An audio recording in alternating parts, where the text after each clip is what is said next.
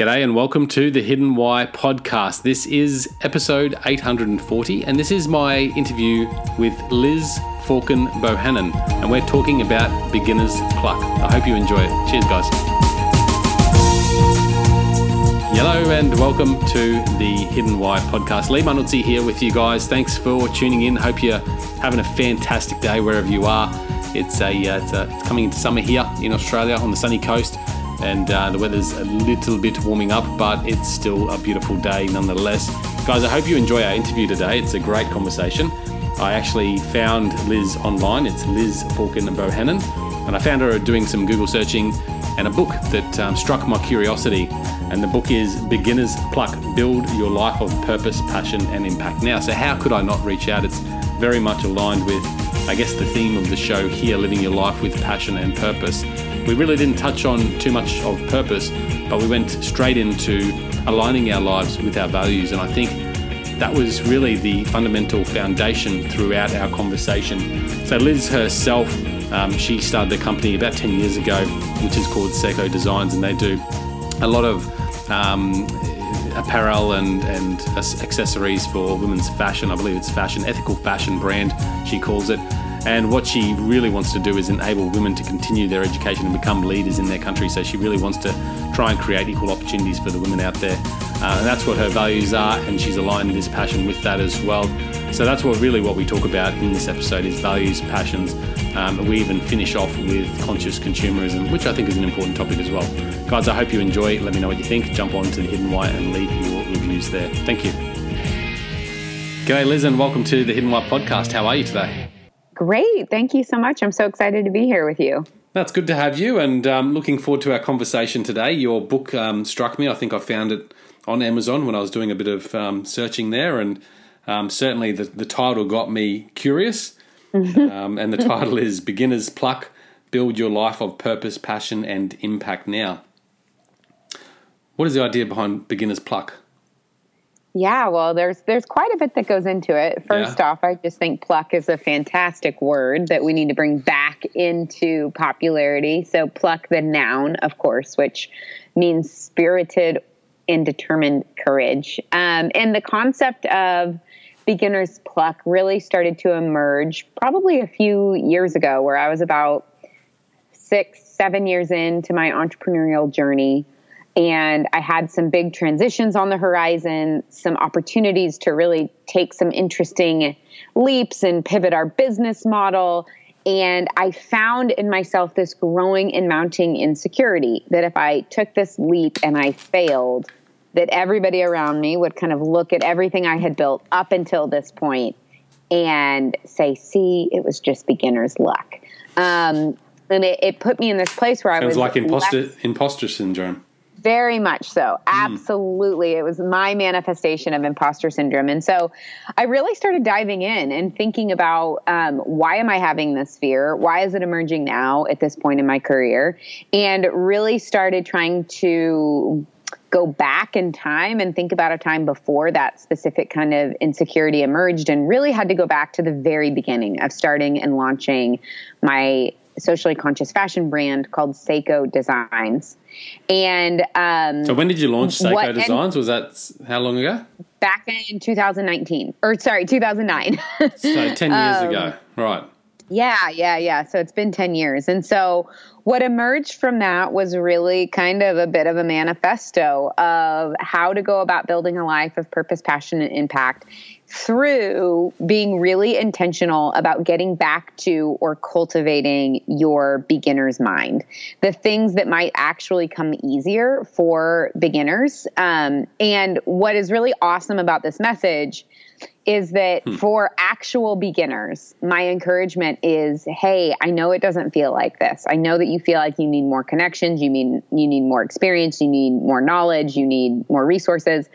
But the reality is, in this season of truly being a beginner, there are things that will come more naturally to you than they will 10 years down the road. And those things are actually incredibly helpful in building a life of purpose and impact Hmm. And for those who are 5, 10, 15, 20 years into their careers, their vocations, um, who may be well out of the beginner stage, learning how to kind of intentionally get back to and channel your inner beginner can be equally as effective in um, helping us become leaders, entrepreneurs, impact makers um, that are creating meaningful and relevant and robust solutions and solving some of the world's most interesting challenges. And so I wrote a book called Beginner's Pluck, and it is all about just that. It's my story of launching and growing my company and a lot of the kind of missteps and failures and behind the scenes along the way but more importantly it my story is really just the narrative framework to yeah. explore these 14 principles you know, i think it's important to have that that storyline behind any message that you sort of want to communicate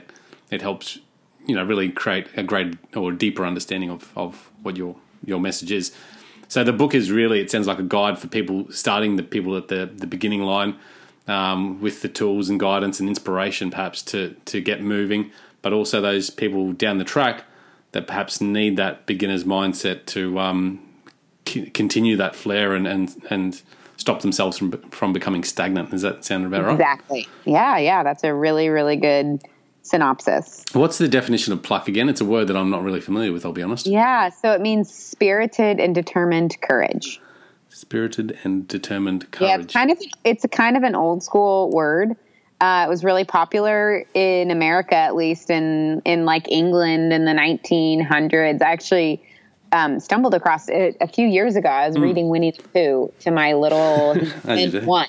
Yeah. Um, and it was like the old school one, like, you know, a couple hundred pages, like novel of Winnie the Pooh. And there's this moment where mm. I think it's Pooh Bear says to says to little Piglet, like Piglet, you've got to gather up your pluck. And I was like, oh my gosh, that's such a good word. We've got to bring it back. Beginner's pluck. There you go. pluck. I like it. So tell us a little bit of your backstory. So you've started this company, a design company, shoes, yeah, or fashion in general. Yeah, fashion in general. So we do apparel and accessories, leather handbags, um, jewelry, kind of all across the board. We're a full lifestyle fashion brand. Lifestyle fashion brand. You started that 10 years ago. What were you doing before that? I, I mean, I had really just graduated from university. Um, I was working at a corporate communications firm, but I was only about three months in when I quit that to start to your to East. Africa. Yeah. Oh right, okay. Um, and what did you study at university? I studied journalism and was really interested in issues that were facing women and girls that were living in extreme poverty and in conflict and post-conflict zones. And so my goal was to, you know, get this journalism degree and then move and travel all across the globe and re- write and report on issues that were facing women and girls all across the world. Okay. And that goal then shifted? Yes, I would say it shifted because I couldn't get anybody to hire me to do that. Um, turns out, like established news organizations that actually have a budget for international reporters are not interested in hiring a 22 year old that doesn't really have any journalism experience and that hasn't really traveled extensively. Um, so, hence why I took the best job that I could get and joined this corporate communications firm um, and was working there when I just kind of had this moment where I realized that I said I really cared about issues that were facing women and girls living yeah. in extreme poverty.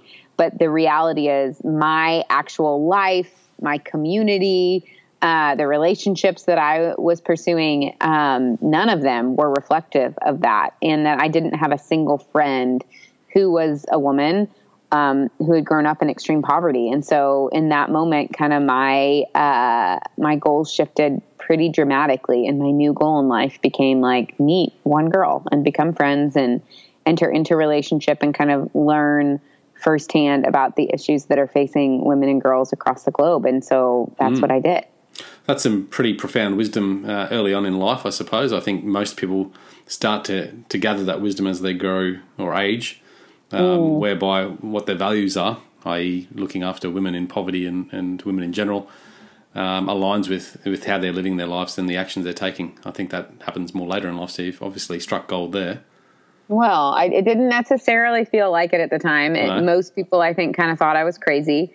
But um, yeah, I mean, in hindsight, I'm incredibly, incredibly grateful that from a very early point in my career, a lot of things have changed and shifted, and my role and my skill set and all of those things. But my my values have been in pretty much complete alignment since day one. Which is great, yeah.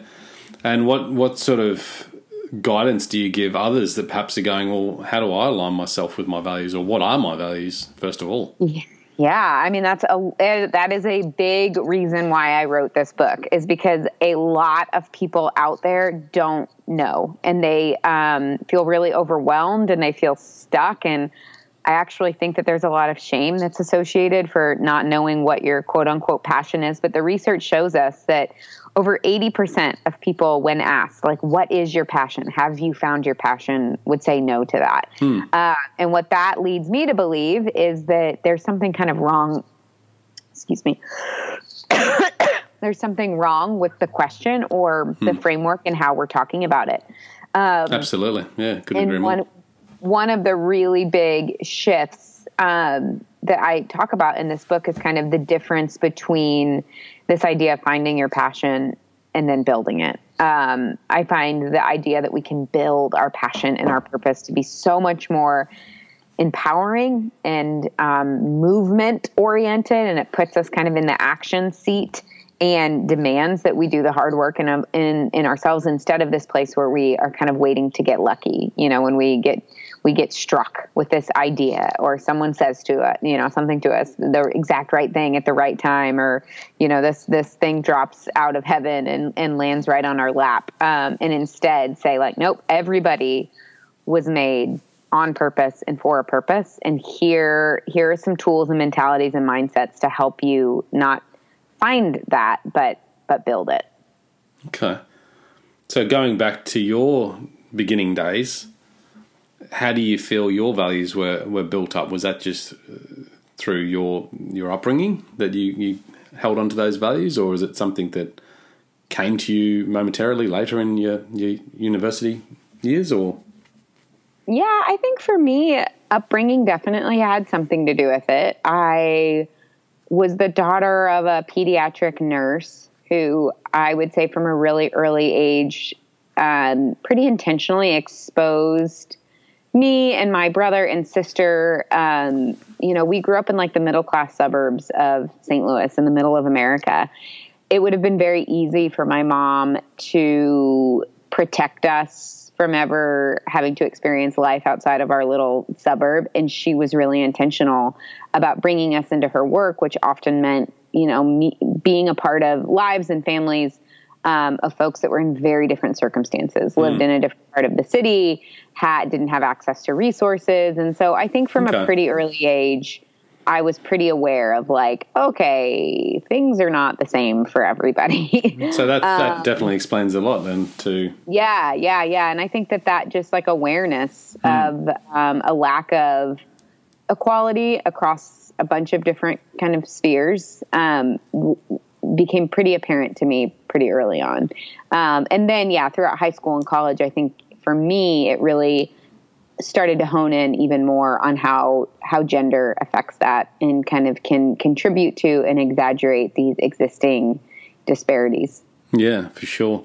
And do you think that's something that most people could tap into, like going back into their upbringing, going, okay, well, what was what were the values that were sort of incorporated in my life um, no, no, I think some can and some can't. yeah, okay. um, yeah, I mean, I think that I think it's helpful to look backwards. I do think that in the conversation specifically about quote unquote finding your passion, we might talk about it a little bit too much um, and kind of like, well, go back to and think about what you loved to do when you were a kid. And I think for some people that might be helpful. For others, it won't be. Um, and I think that that leaves those people feeling like, ah, I'm even more frustrated. I'm even more demoralized. Like I didn't have my thing when I was a kid and I don't have it now. Um, and actually, I talk about that in the book how my values, I think I can trace back for sure to early childhood. My, my quote unquote passion of using business to solve some of the world's most challenging problems and running a for-profit lifestyle fashion brand none of that was that is represented earlier in my life and in fact um, I would say it was all quite a surprise. um, and I didn't have any pre existing interest in these things. Mm. Uh, so I think for some people, it depends on, you know, what home you grew up in and what your parents instilled in you. And I think.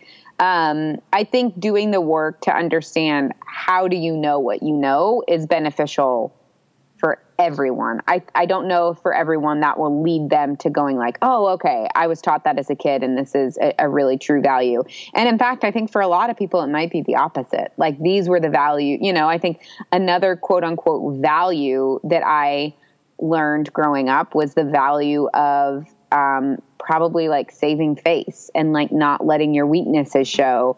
Um, and not being honest in ways in which uh, you don't have your stuff together and that has been a value that I have kind of actively had to unwind throughout my adulthood, like recognizing, oh, I was taught that you keep all of this in private and you hide this. Mm. And actually, where real and true life and freedom and community exists is in the light and is bringing those things forward right. and hiding in those. And so, um, yeah, just to give kind of two different examples of a value. Yeah, that's that a good point, too. And we don't really and, talk about uh, yeah and and that i really live true to and then other values that i have to do a lot of work and kind of unwinding in myself yes yeah that's something that is not talked about it's normally about connecting with the values that you have rather than looking at the values that you have that perhaps you know aren't doing you a great service.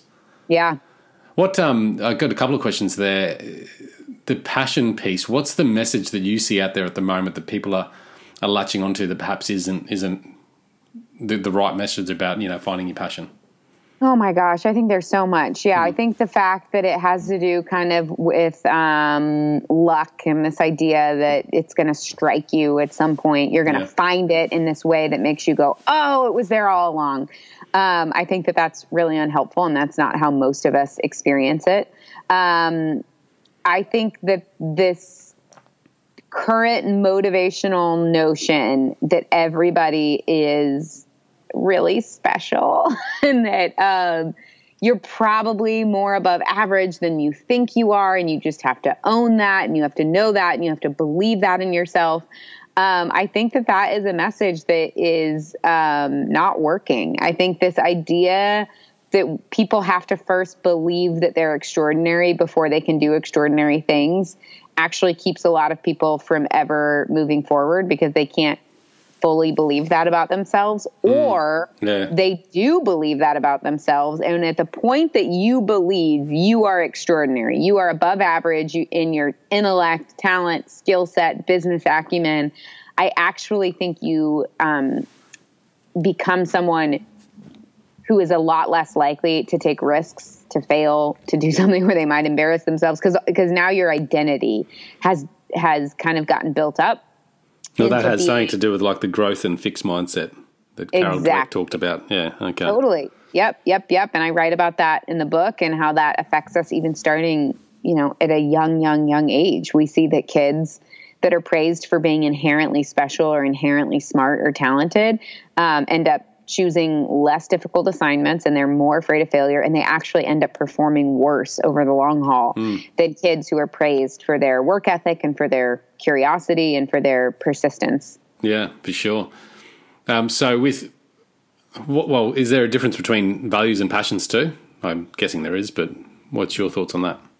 Yeah, I think so. I would say value is probably the underlying belief, the ideological belief, and then I, I would say passion is probably the skin in the clothes that it wears. you know, the like, well, how do you enact that into the world? You know, you can have the belief, like I do, that every person was created in the image of the divine and deserves to be treated with respect and dignity. Well, there's a billion different passions that could sit on that value. Mine happens to be using marketplace solutions to create dignified community and opportunity and educational access to highly talented female scholars in developing economies. yeah. Um, so I think the value is like, what is the underlying belief about yourself, about humanity, about the world? And then the passion comes in, I think, a little bit more into the like, how are you how you live that, or how you align. How? I um yeah, I wonder if the values eh, inspire passions, or passions can be totally um, external to a value, but then just aligned. Yeah, that's a good question. Um, I think that I think that they can be. Um, I think that they can just be aligned. Uh, yeah. I think if you're really lucky, maybe they're right on top of each other. But I think that we're starting to see more and more creativity with how people are using their gifts and their skill sets um, to align with their values in ways that might be a little bit surprising. Hmm. Can we not become passionate about things that perhaps most people wouldn't think of as as, as a passion? Like I, I, talk to a lot of people, and you know they might be a, a, tiler or a carpenter or you know whatever, um, and a lot of people go, "Well, how's that a passion?" But if if it's something that they're really good at, why can't that become their passion? I don't necessarily think it can't be. Hmm. I think you, it probably is going to fall short if that passion isn't aligned with a value uh-huh. that you have. Um, well, I guess like anything, I guess if you're, yeah, if you, yeah, your passions need to be aligned with the values to be sustainable. Yeah, I mean, I think plenty of people are not aligned, and I think they they will continue being quote unquote passionate about their thing their hobby, it might not hurt them, but I don't necessarily feel like that is what I would look at as like, oh my gosh, yes, that person is living this life in alignment. They're making an impact on the world. Uh, they found and lived into their purpose. It's probably like, oh, that guy realized that he really loves golf and he spends a ton of his time doing it. yeah, that's a good um, passion, but maybe that aligns with something that is is a value to him. It like absolutely might. Alone time but or it, whatever, you but, know? But it might not, you yeah, know, and a lot not. of people yeah. will never do the work to figure out like, do my hobbies, do my passions, do my skill sets, are they in alignment with the deepest beliefs that I have mm. about mm. myself and the world? Yeah, yeah. Interesting. So how do we um beginning, how do we start to figure out the the values and, and the passions and, and align ourselves in life? Like you said do the work, you know, to investigate it. What, is there some methodology there that you'd recommend, or is it just meditation, time and reflection?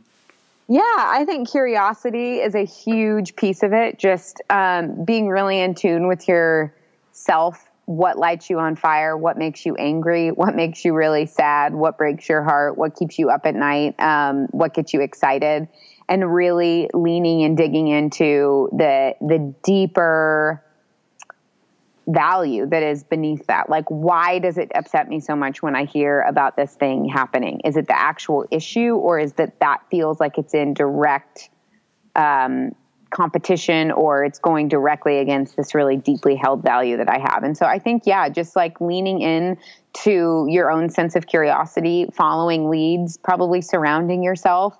Uh, and creating relationships and community with people that are on that trajectory and that um, are really do understand what their values are, I think can be really helpful and enlightening. And not just if they have the same values as you. I think actually surrounding yourself with people who have really different values can be super illuminating um, yeah, as sure. to why you don't, why, you know, why does that feel so off to me? Why can I not get behind that?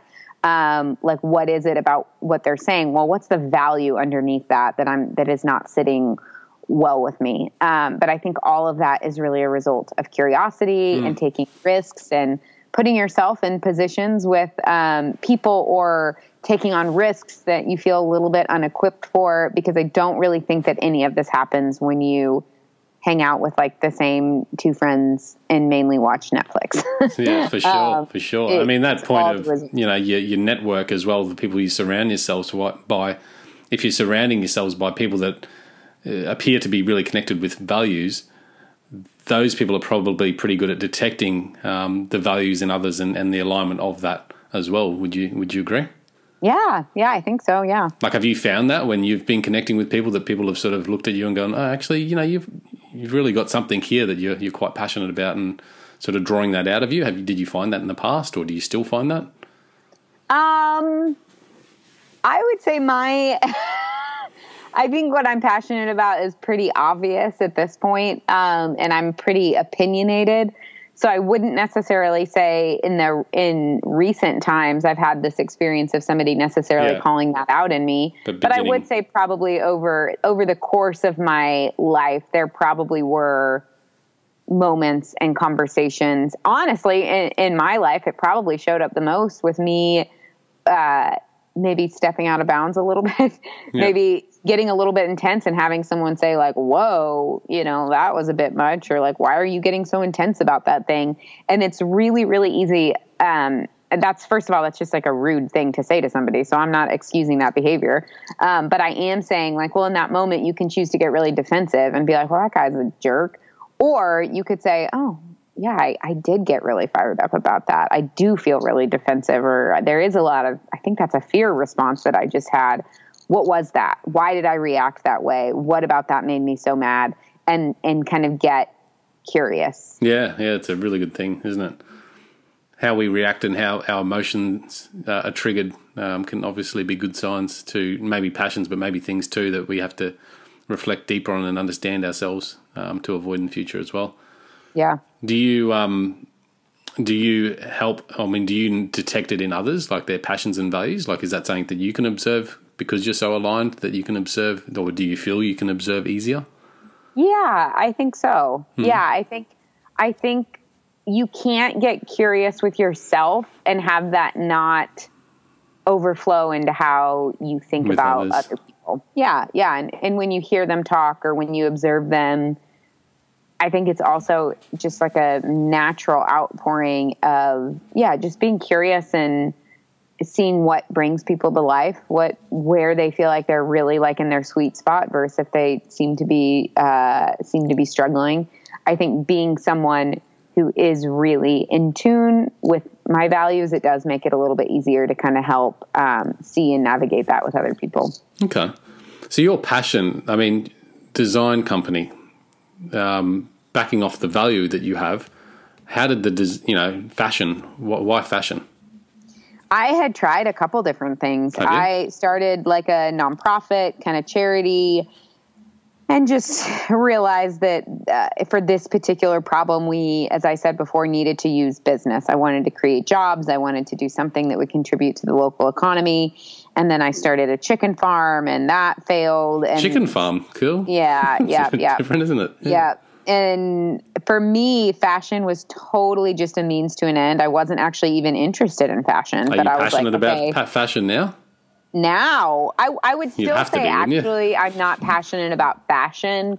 No? I'm pretty passionate about style and product. So you might see that as like semantics. I see. I'm a guy, you know. I just see it as the same thing. so. I would say they're different because fashion is very much so. I, it feels like kind of top down. You know, like what are the trends? What are the big designers doing? How in the know are you or aren't you?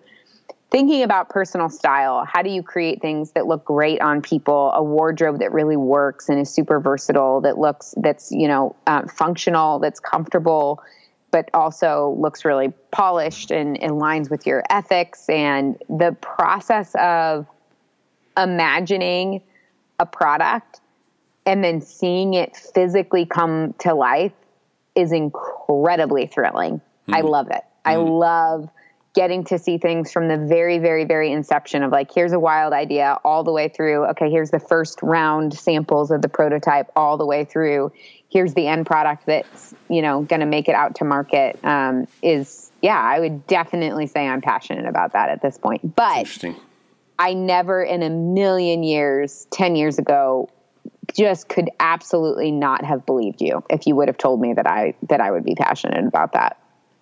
So that's really I've got so many questions off that, um, and I'll probably forget a few of them now. But um, the first one with the style, um, not so much fashion, but aligning people, you know, with style that suits um, their personality, their character. How do you do that as a company that you know, like you can't do it on an individual basis, obviously. How do you try and create style to fit so many different people? Yeah, I think part of it is knowing I, I won't make something that everybody likes. yeah. Um, and that that's okay. Yeah. Like that there will be people that resonate with our product, our brand, with our aesthetic. And my goal is to get as close to and hear from those people as much as possible um, and not worry about people that are sitting in a totally different camp. Um, and then we have a lot, you know, on our in our company we have it's actually called the um, the Design Council, and it is an invitation only kind of subgroup. So Sseko is a direct sales brand, so we have sellers all across the United States that carry the product and earn a commission off of those sales. And our top sellers and leaders get invited into an invitation only design council where they tell me what they want to see and they tell me what they think about the current collection and I'm anytime I'm designing a collection I am constantly pinging them putting up surveys putting up polls showing them prototypes getting their feedback. We then send out product like in, in, that first round of samples we send that product out to our top sellers and have them um, test it and wear it and give us their feedback so it really is a combination of like it's on us to really come up with the overall creative direction and vision yeah. but then inviting the people that are most invested into the success of that product and that line into the conversation and and really letting them be a part of it and it's been one of the things that um, that our sellers and fellows are most excited. I mean, it's thrilling for them to say, like, oh my gosh, a year and a half ago, I made this suggestion and now I get to sell that product in my community and know that I had I had a hand in creating that um, is a pretty a pretty fun thing. Hmm. yeah, nice. Um, what, and this is probably a little bit off topic, but with uh, fashion or you know the the things that we wear, how important do you think that is for um, our the story that we tell ourselves and our personality and the image that we're giving? I think it's incredibly important, um, both with how you're being perceived, but then also the story that you're telling yourself about who you are and about who others are. And I will say, like, over the last 10 years, I've been in the process of just trying to be a more conscious consumer. And it, it honestly, it just comes down to values alignment that it's like, okay, you can talk about what you value. How consistent with that is, how consistent it, uh, is that with how you're spending your time, how you're spending your resources? Like when you open up your closet in the morning, if no one knew you, and they walked into your closet like what would what would that say about who you are and what you care about? And i'm talking really specifically in from a values perspective of like well do you value do you value a deal above all else? Like do you value being able to buy three t-shirts for under $20 is that your highest held you know most closely held value? Or do you believe that your clothes and that your wardrobe can be an extension of what you believe about the dignity and worth of others that like you want to go to a job where you're treated fairly and you're not abused and you're paid on time. Um, do you believe the same for the woman in malaysia who's working in a factory who's making your t-shirt? Um, and i think yeah i think our purchasing decisions say a lot about our values. Now i will say like or uh, maybe perhaps they say nothing about our values too because i feel that if you're not you know like we started the conversation off if you don't really connect with your values then potentially you're consuming not just fashion, but you're consuming everything based on these external expectations. And I think that can be quite misleading to a character in the story that we tell ourselves as well. Yeah, or maybe, yeah, maybe your value is I want people around me to, to know that I'm, I don't know, financially successful or that I am in a certain like group and that's that is the value that's driving those purchasing decisions so yeah it might be values it might be lack of values it might be misaligned values mm. but i absolutely believe um, that that it says something about about who we are not just to those around us but but to ourselves yeah well i, I just look at the industry and, and i'm probably very ignorant but um, i think a lot of people go out there and consume for the sake of consuming um, yeah. Not because it's aligning with them values and who they are. Like if you look at my wardrobe, you'd probably have a good laugh.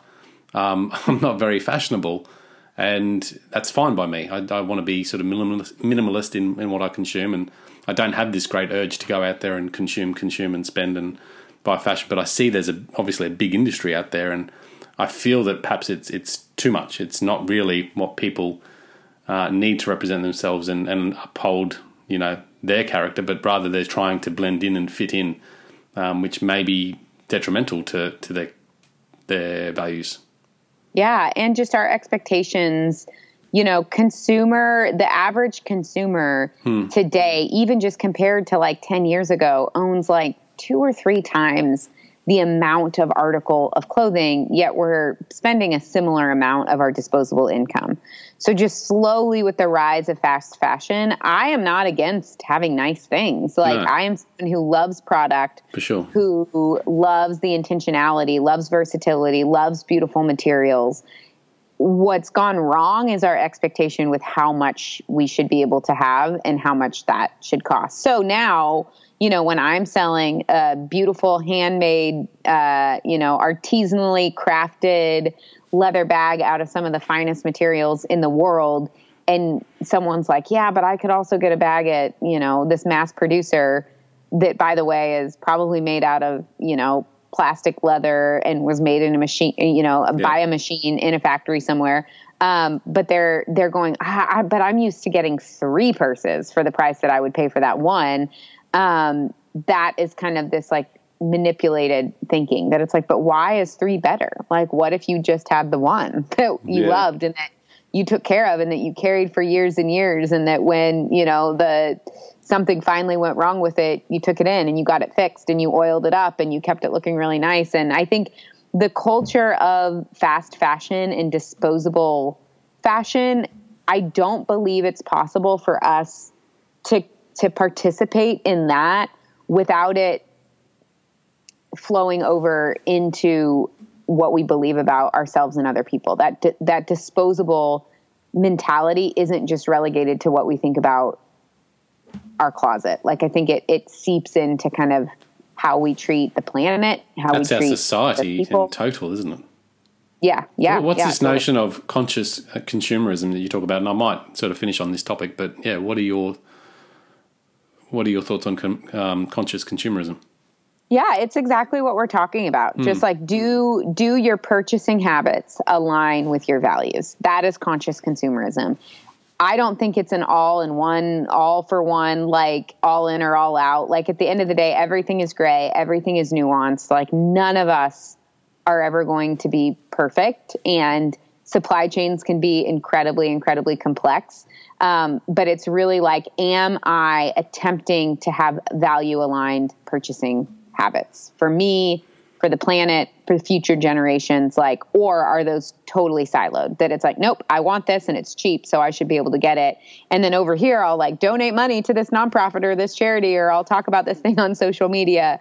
But but that those two things aren't connected at all. That that's what I would say would be unconscious consumerism, and so conscious consumerism is that values alignment. So really values alignment again.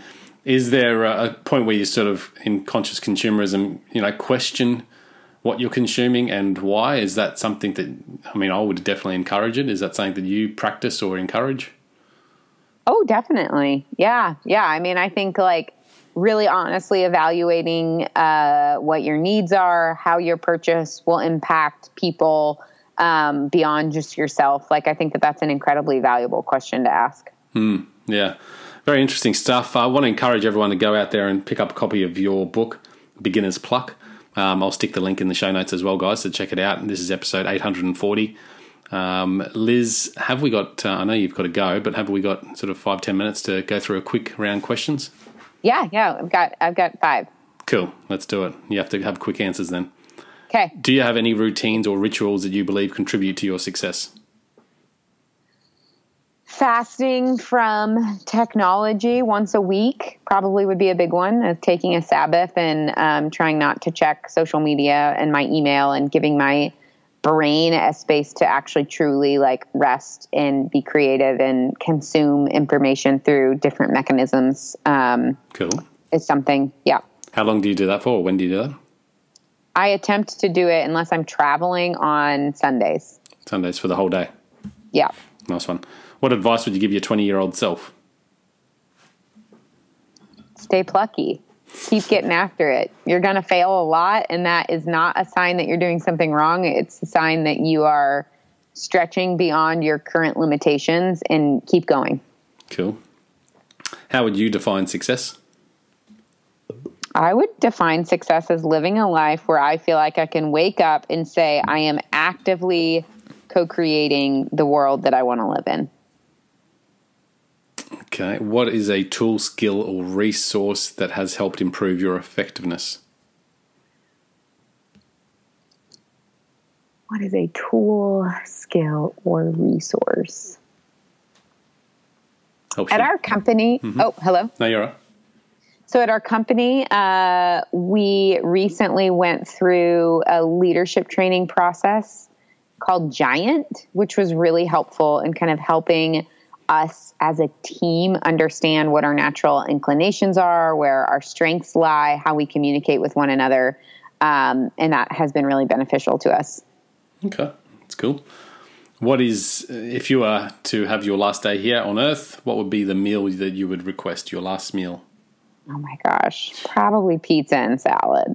it's a pretty common choice. I like it. Really? Yeah, it is actually. Um, um, yes, definitely from the States, people love their pizza. Uh, and I do agree. Um, what is your what activity gives you this greatest sense of joy? Probably being playing with my kids. Right. If you could pass down one book to your kids, um, what book would you choose? A beginner's pluck. no, just kidding. Probably, if I had to pick one book, maybe the Bible. Okay. Yeah. That's a good one. Uh, do you have a quote or a phrase or a text you would tweet to everyone in the world? I would say, "Who needs luck when you've got pluck?" I like it. Um, do you, this is the last question, what do you believe is the underlying motivation behind everything you do? Underlying motivation. It's probably to create a world where people are treated as if they were created in the image of the divine. And that means treated with dignity and respect and honor. Yeah, nice. Cool. Liz, thank you for coming on the show. Awesome. Thank you so much. It was great to chat. And uh, do you know when this is going to go live? It'll go live next Monday, which is okay. the 21st, I think. Great. Awesome. So well, I'll send we'll you a link and share it out. And um, okay. yeah, it was great to have All you right. here. Hope you enjoyed. Sounds great. Thanks. Bye bye. Guys, check it out at thehiddenwhy.com. The show notes are there and uh, the links to the book, Liz, etc. Check it all out at thehiddenwhy.com, episode 840. Until next time, peace, passion, and purpose.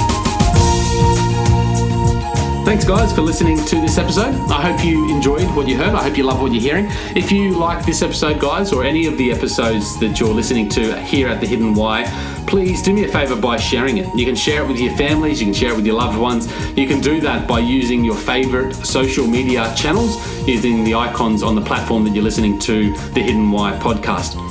Also, guys, if you're a fan of the show, please connect with me. Connect with me at thehiddenwhy.com. I love to hear from you. I love to converse with the people that listen to this show to find out what they enjoy, what they don't enjoy, and perhaps if they have any questions or feedback for the show as well.